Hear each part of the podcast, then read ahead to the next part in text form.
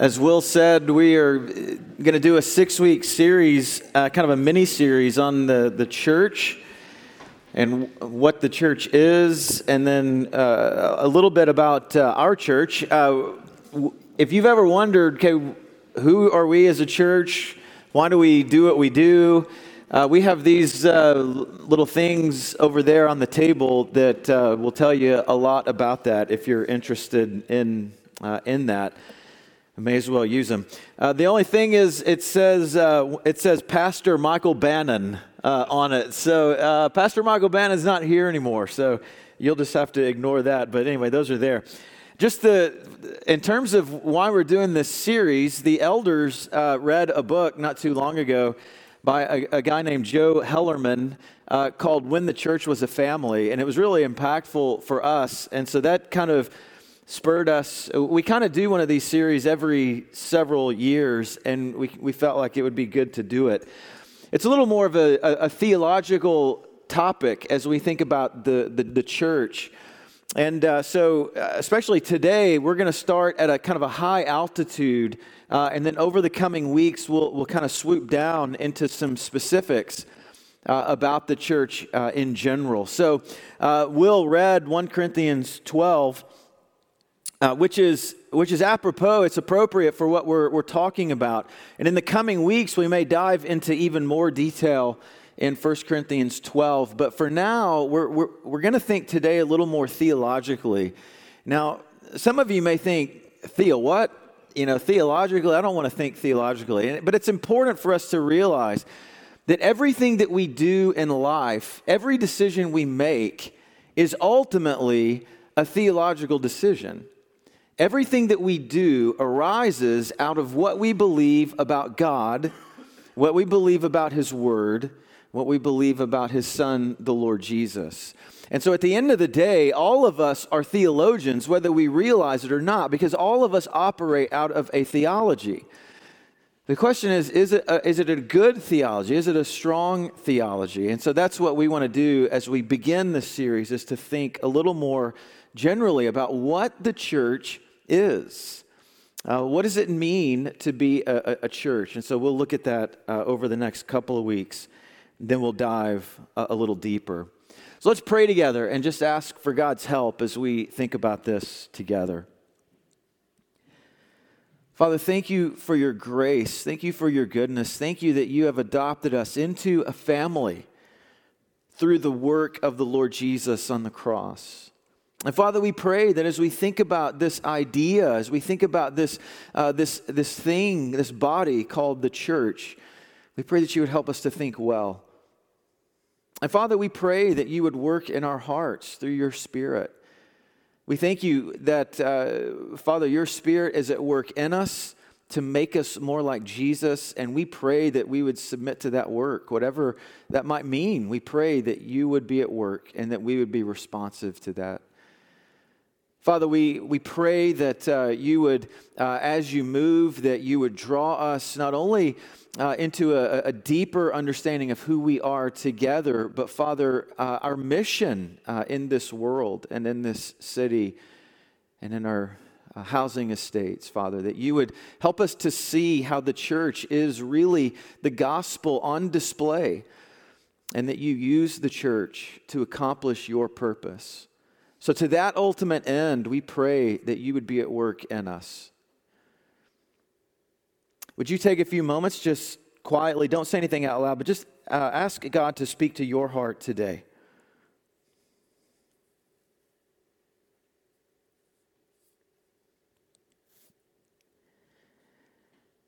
And then would you take a few moments and just pray for me? Pray that God would speak through me.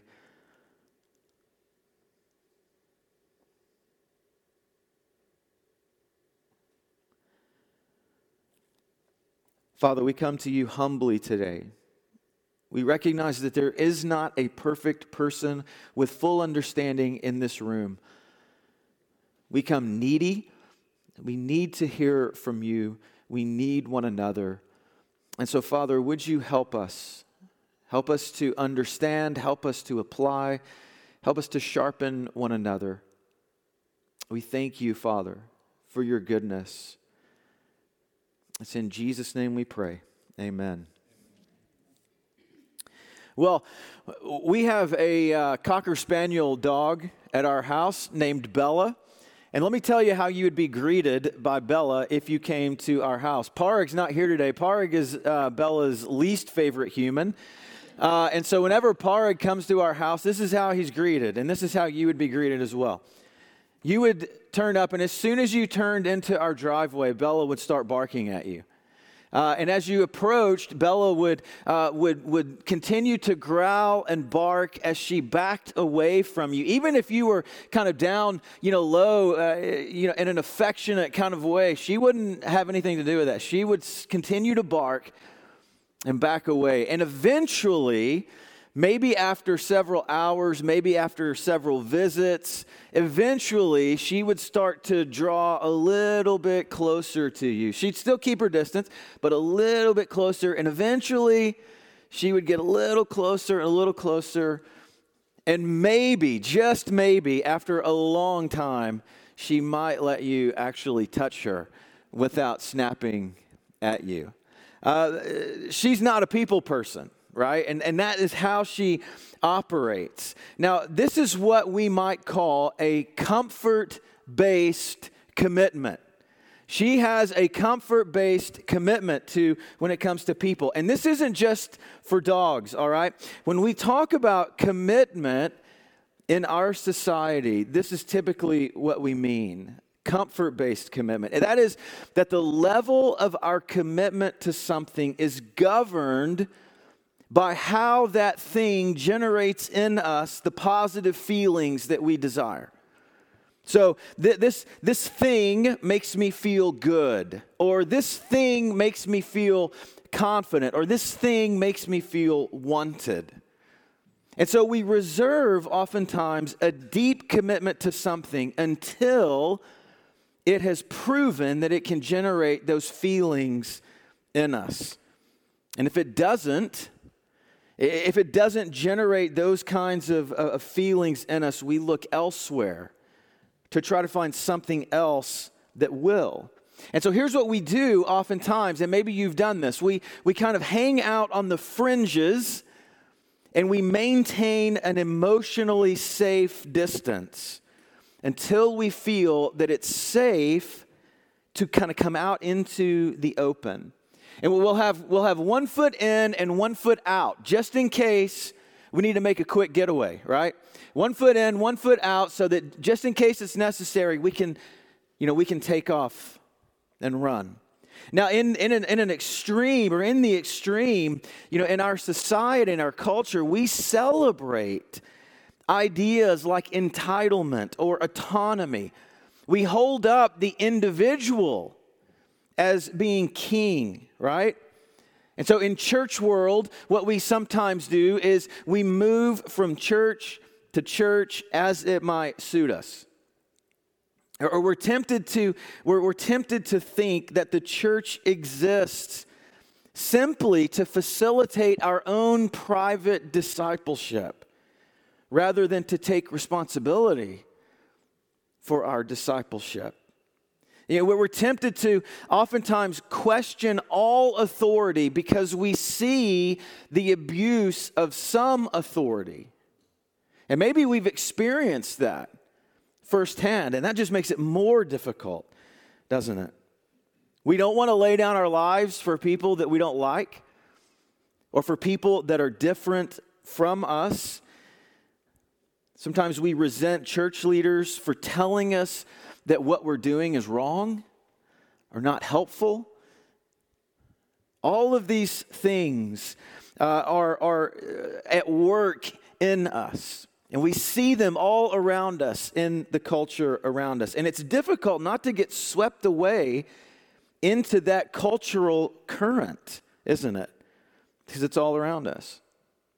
Comfort-based commitment isn't very costly, because in it, we simply move in and out as it might suit us or as we might feel is appropriate. Now, all of that is natural, right? It's natural for us to, to have this inward turn where we think about ourselves. It's natural for us, but it is neither spiritual nor safe. And that's what we want you to see over the next several weeks. We were made for more. And so we really want to push against that in this particular series. We want to contrast comfort-based commitment to covenant-based commitment. Comfort-based commitment uh, versus covenant-based commitment. Covenant-based commitment isn't based on how something causes me to feel or what it does for me. Rather, covenant-based commitment binds me to something through a covenant promise, regardless of how I might feel. It binds me to something regardless of how my feelings are affected. So with comfort-based commitment, my feelings and my comfort are the primary determination, the primary determiner of whether I'm going to be committed or not. While in covenant-based commitment, those feelings, they're not unimportant. Don't hear me say that. But they are secondary to my commitment to the group. Against this culture of individual isolation, we want to call ourselves to belonging to the group by giving ourselves fully and visibly to something that's bigger than ourselves. Giving ourselves to something bigger than ourselves. And that is the local expression of the end time assembly of God's people, which is the church. So over the next few weeks, we want to think about the church.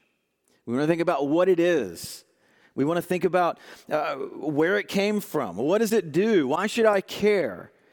And we're going to argue that belonging by giving yourself is the best. It's the best for you. It's the best for those around you. It's the best for the world. And it's the best for God's glory. So again, I want to give you maybe a little overview this week on how we should think about the church. And then we'll drill down a little more deeply in the weeks to come. But I want to center today around this idea of belonging by saying that if you belong, you should belong, so belong. If you belong, then you should belong, so belong. Let's think about what is the church. What's the, what's the church our idea? Uh, is it a voluntary organization like a golf club or a parents' association? Uh, no. The church is Jesus' idea. Uh, it, it was his idea, both the church invisible, the church ultimate, and the church visible and present are all part of his design. Let's think about that for a few minutes. Jesus introduces us to the church two times in the Gospels, the Gospel of Matthew. First, in Matthew sixteen, eighteen, here's what he says. Peter's just made his confession, and Jesus says, I tell you that you are Peter, and on this rock, the rock of your confession, I will build my church, and the gates of Hades will not overcome it. In Matthew sixteen, eighteen, Jesus seems to look forward as he speaks to an, an end of time heavenly assembly made up of all true believers, all those that embrace this confession that Peter made on behalf of the other apostles. Uh, he, he seems to look forward to this end time assembly of all true believers from all times and all places who have confessed Jesus as Lord. This pure, spotless bride. And Matthew sixteen seems to be a, a, a picture of an ultimate body of people that are ready to enter into a fully realized kingdom over which Jesus reigns and rules. And at present, that people is an invisible and ultimate covenant family that hell itself cannot deny. So we see uh, in this invisible, this ultimate idea of church, uh, we see uh, we see body, we see family, we see kingdom in an ultimate sense, uh, in an invisible sense. And quite simply, the way we belong to this forever family is to be identified with Jesus in the new covenant through faith alone. That's the way we belong to this invisible, ultimate covenant family called the church. Maybe you could say the church with a capital C.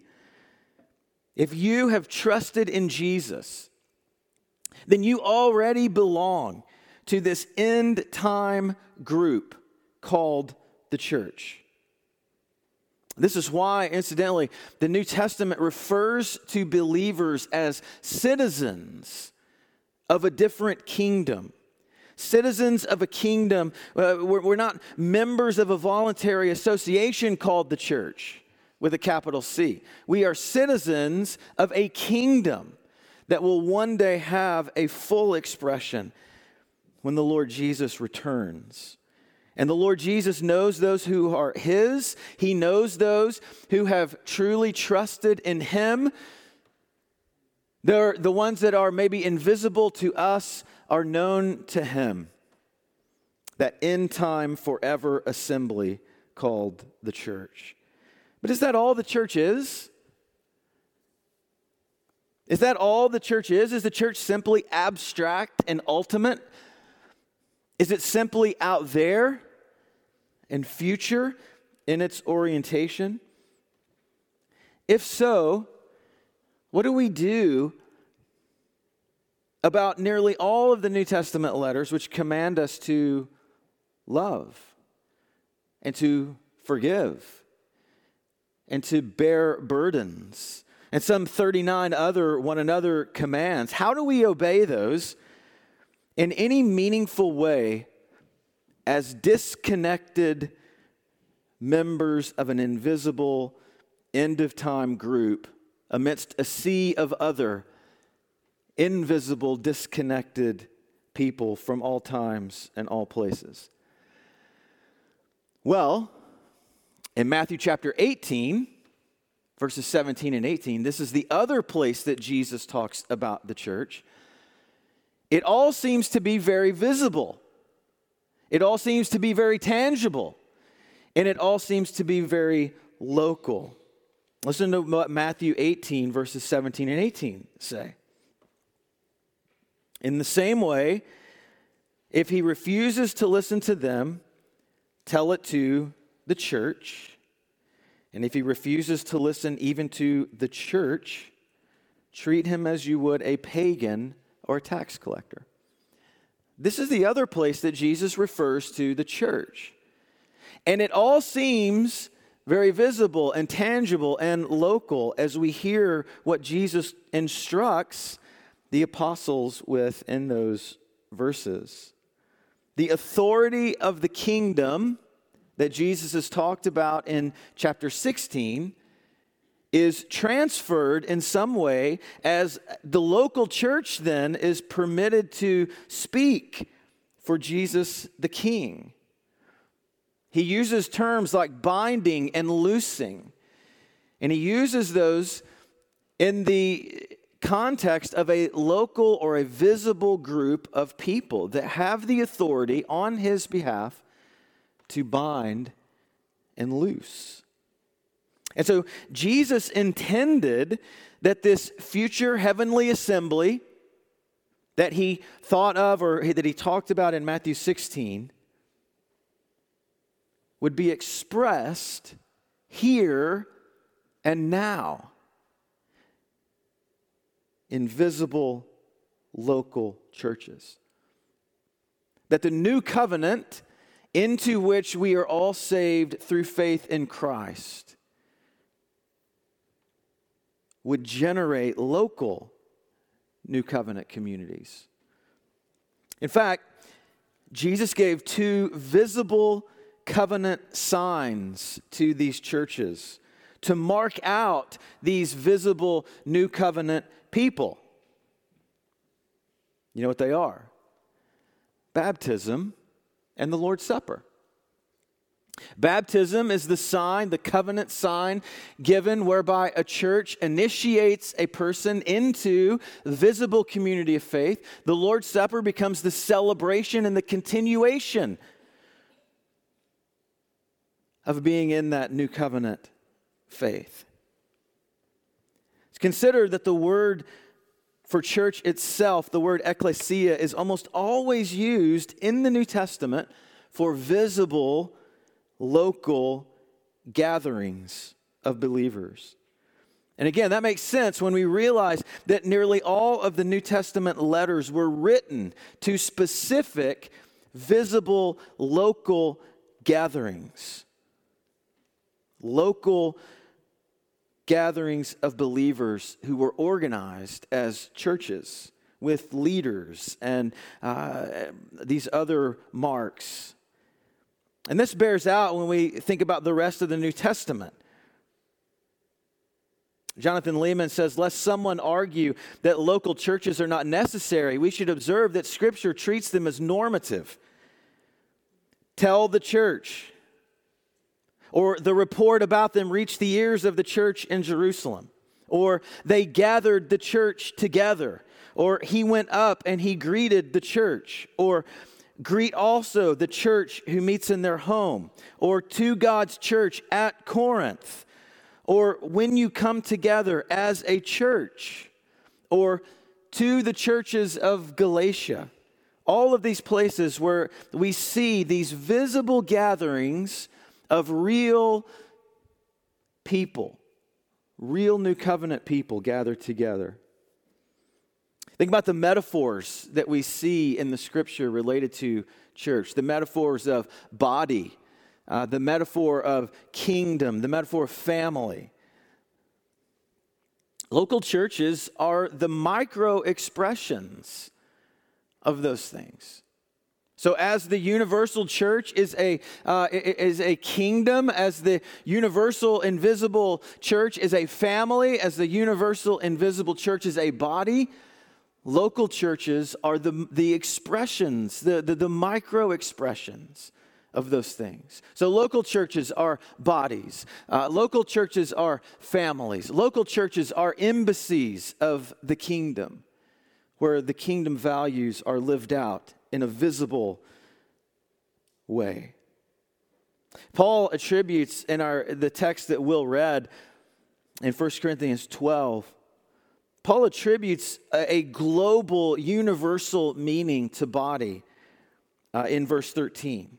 He says in verse thirteen, for we were all baptized by one Spirit into one body, whether Jews or Greeks or slave or free. We were all given the one Spirit to drink.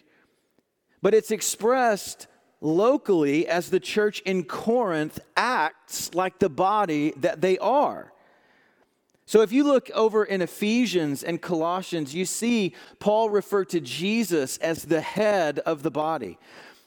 And yet in First Corinthians twelve, Paul says that there are eyes and uh, there are eyes and uh, there are uh, ears within this body in Corinth. Presumably there's noses and, and a tongue, I don't know.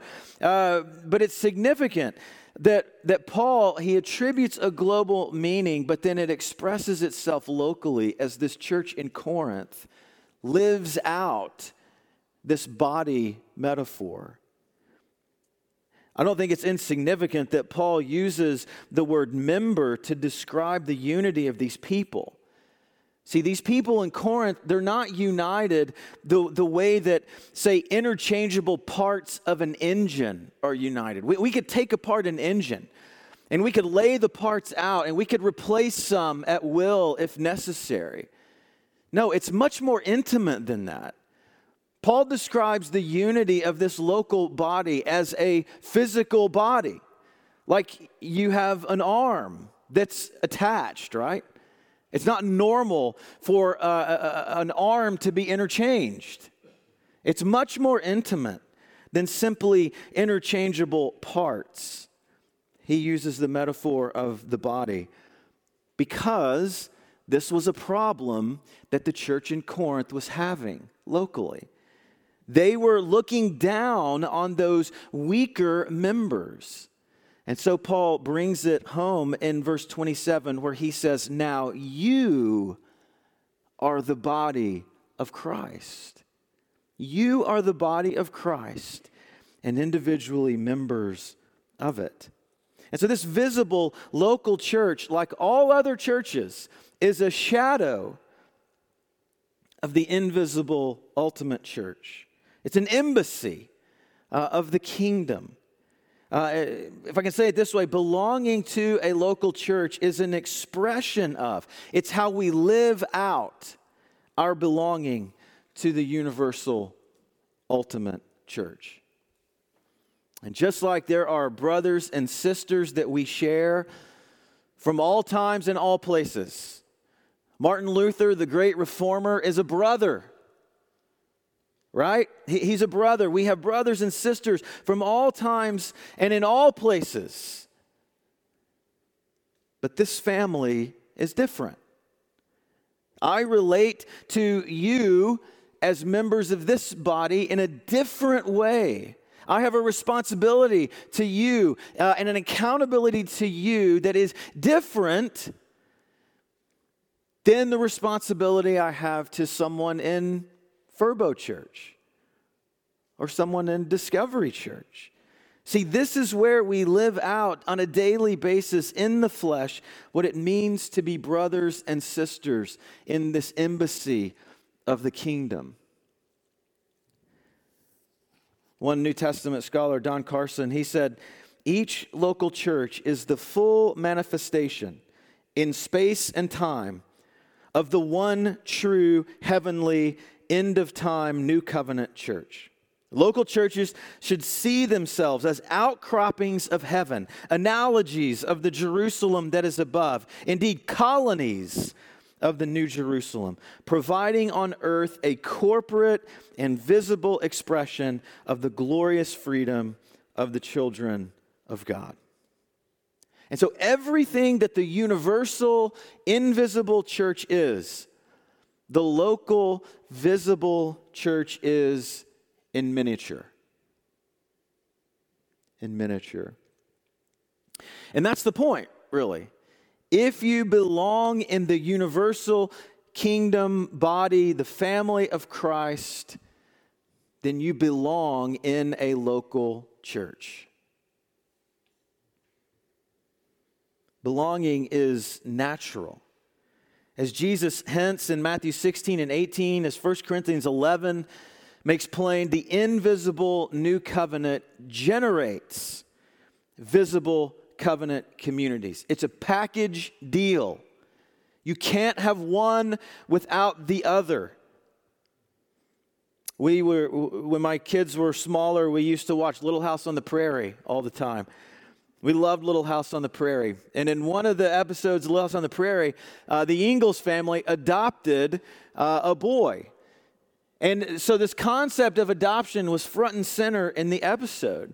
And what did they do when they adopted this boy? They brought him into their family. They went before a judge. There was a, there was a hearing. There was a public, a, a visibly public act that united this boy to, uh, to, to the Ingalls parents. But you know what else it did? At the same time, it united this boy to new parents. It united this boy to new sisters. And that's what adoption does. When we're adopted into God's family, we are at the same time adopted into a family with brothers and sisters. You can't have one without the other. The new covenant generates local new covenant communities. And so again, uh, the, the local church becomes then an immediate family made visible.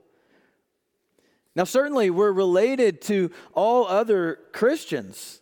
We're called to love all other Christians. But it looks different. I love you. My love for you acts itself out on a daily basis in a different way than it does for a brother and sister who is in Indonesia or who is in uh, Ghana or who is in some other time or place. I am responsible to you in a different way. I relate to you in a deeper way than I relate to my brothers at Discovery Church. And you think about issues of leadership. I don't go and uh, I don't go and choose leaders for Discovery Church. Think about church discipline. When when a when a, a, a believer is disciplined, I, I don't have a responsibility in Furbo Church the way I do here to brothers and sisters here. So belonging is natural. It's a package deal, but it's not just natural. It's expected. It's expected that we will belong. There's no such thing as an unchurched Christian in the New Testament. There just isn't. And I meet people who move from place to place to place, and they feel like, oh, you know what? I don't need people. I just have Jesus. It's not the way it works. There's no such thing as an unchurched believer, an unchurched Christian. Just as you are born into a family, physically, you are born into a family. You are born again into a family. The expectation is that new covenant people will gather into locally organized, clearly definable churches together in order to do life with one another. That's what we see in the New Testament. Uh, the, these outposts, these embassies of the kingdom, where kingdom people live out together kingdom values in front of the world who is watching. So the vertical is only half the story, right? Uh, so yes, you were gloriously saved as an individual when you placed your trust in Jesus. That is gloriously true, but that is not the whole story. Because simultaneously, when you were saved into the Lord Jesus through faith in Him, you were saved into a group. You became part of a family that has an expression visibly and tangibly locally. It's in the local church then that we live out our identity as followers of Jesus, as members of His family. This is where we live that out. It's not theoretical. It's not abstract. I get to live this out with you, and you get to live this out with me. And you may not like me, right? I may get on your nerves. But guess what? That's where the gospel is made known, isn't it? That I can love someone. I can give myself to someone. I can help someone that I may not like because of what Christ has done. So the vertical is only half the story. We live out our identity here in this local visible grouping of God's family.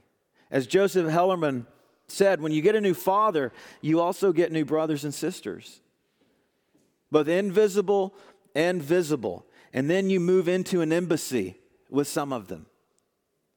And you do life with them as brother and sister. So what do we do in response to this? And this is where we want to challenge you over the next several weeks. And this is where we want to challenge ourselves. If you belong to Christ, then you belong in a local church. So belong. And we're going to suggest that you belong by giving yourself to something that is bigger than yourself. Giving yourself to something that's bigger than yourself. So th- this is where we this is where we jettison the outlook of the culture around us that points us to isolation. This is where we push ourselves to move from comfort-based commitment to covenant-based commitment. And that demands that we take the risk, right? Giving ourselves to one another is a risk, isn't it? It puts us on the line. It's more than just showing up from time to time. It's about becoming publicly identifiable, either through formal membership, or if a church doesn't have formal membership, by communicating to a group of leaders that I am in. I'm all in. I'm giving myself to this group. And here we have formal membership. We make promises to one another, covenant promises that bind us together.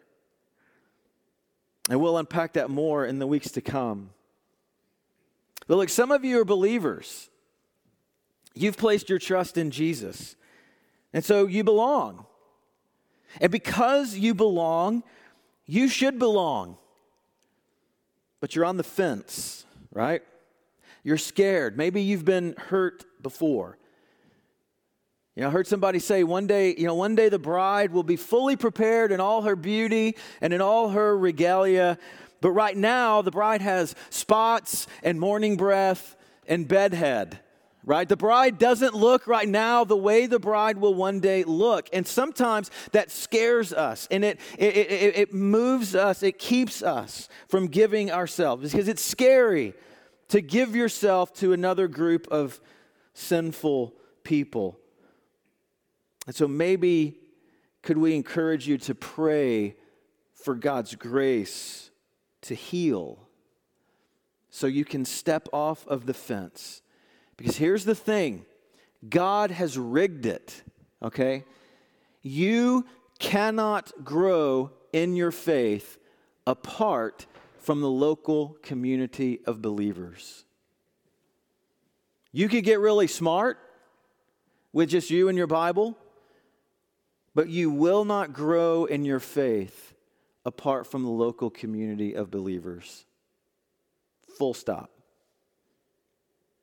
Maybe you are new to the area, or you're looking for a church, you're, you're looking for a local church to give yourself to. Look, we are happy for you to attend. We don't make people uh, become covenant members. We're happy for you to attend. But we want to challenge you to publicly belong somewhere. Find a place that you can give yourself fully to a group of identifiable believers, brothers and sisters. And so maybe you would think prayerfully about what might be holding you back from settling on a place and belonging. Some of you are believers, but you haven't quite done all that Christ has commanded in publicly identifying yourself as a believer. Remember, God has given, Christ has given two ordinances. He gave the ordinance of baptism as an initiation, a visible initiation into the new covenant. And maybe you've not been baptized as a believer. It's the capstone in the New Testament of this public identification with Jesus. We'll baptize you. Come and see me. We got a hot tub. It's great. It's hot water, okay?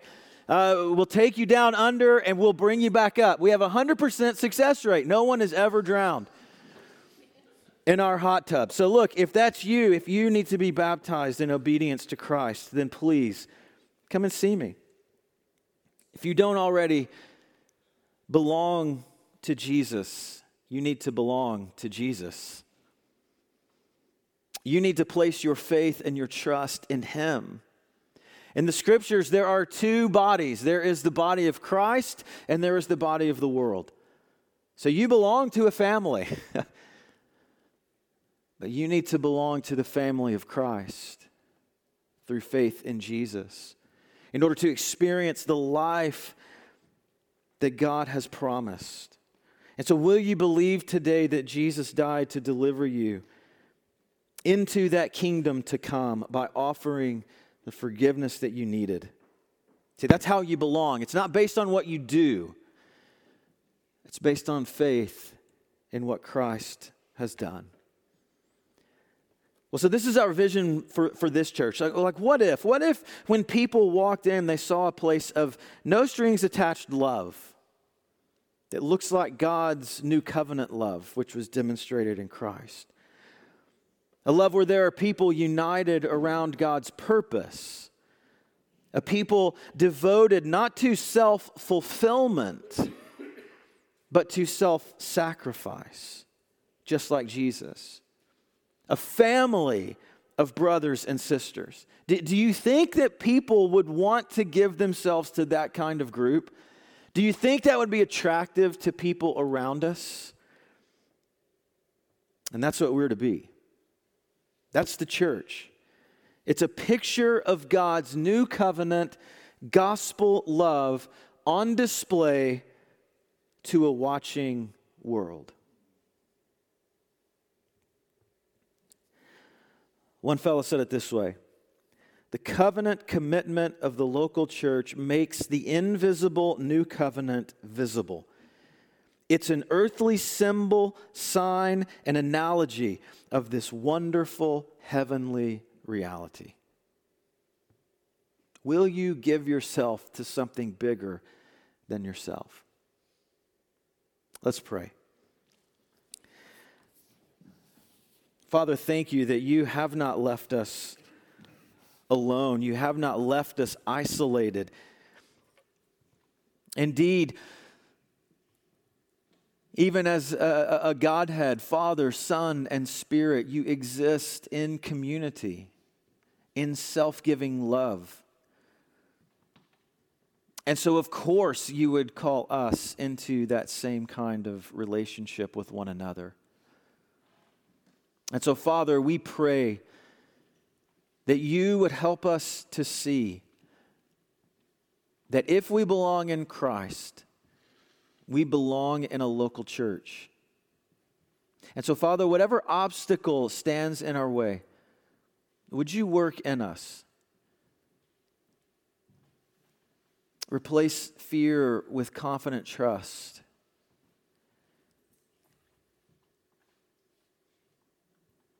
Help us, Father, to be more of what you have called us to be. We thank you in Jesus' name. Amen. Amen.